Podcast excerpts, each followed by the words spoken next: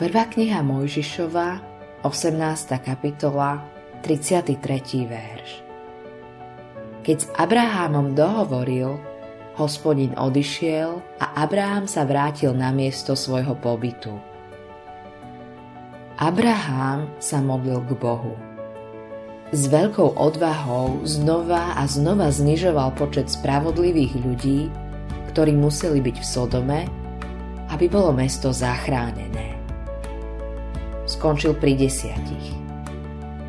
Mohli by sme si myslieť, že po tejto modlitbe Abraham skončil rozhovor s Bohom. Ale slovo hovorí, že Boh skončil s Abrahámom. V podstate to nie my hovoríme v skutočnej modlitbe, ale Boh. Tajomstvo modlitby je duch modlitby, ktorý nás vedie. To nie Abrahámova myšlienka ho zastavila na čísle 10. Nevedel o tom, ale bolo to Božie číslo. Keby tam bolo 10 spravodlivých, Boh by mesto ušetril. Ale nebolo ich tam toľko. Preto spustil sírový a ohnivý dážď z neba. Boh má dôverné spoločenstvo s tými, ktorí ho milujú chce ich vtiahnuť do svojho spôsobu myslenia.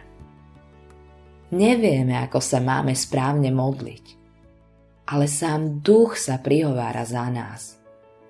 Keď sa modlíš, Boží duch ovplyvňuje tvoju myseľ a myšlienky. Preto je dôležité byť pozorný a žiadať o všetko, čo ti jeho duch pripomenie. Veľa kresťanov odkladá modlitbu, a potom zabudnú, čo mali priniesť pred Boha. Môžeš sa k nemu modliť v každom čase a kdekoľvek. Neodkladaj to. Vyšli modlitbu alebo povzdych k hospodinovi, keď ti to pripomenie.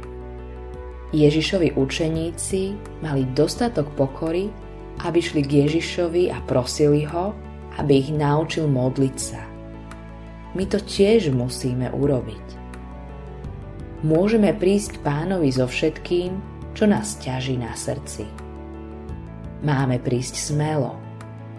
Zároveň nás hospodin musí vziať za ruku a viesť do sveta modlitby. Modliť sa učíme tvárou v tvár živému Bohu. Môžeme byť odvážni tak, ako Abraham nepostupujeme v našom mene, ale v Božom.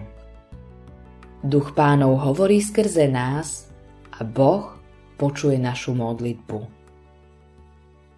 Autorom tohto zamyslenia je Hans Erik Nissen.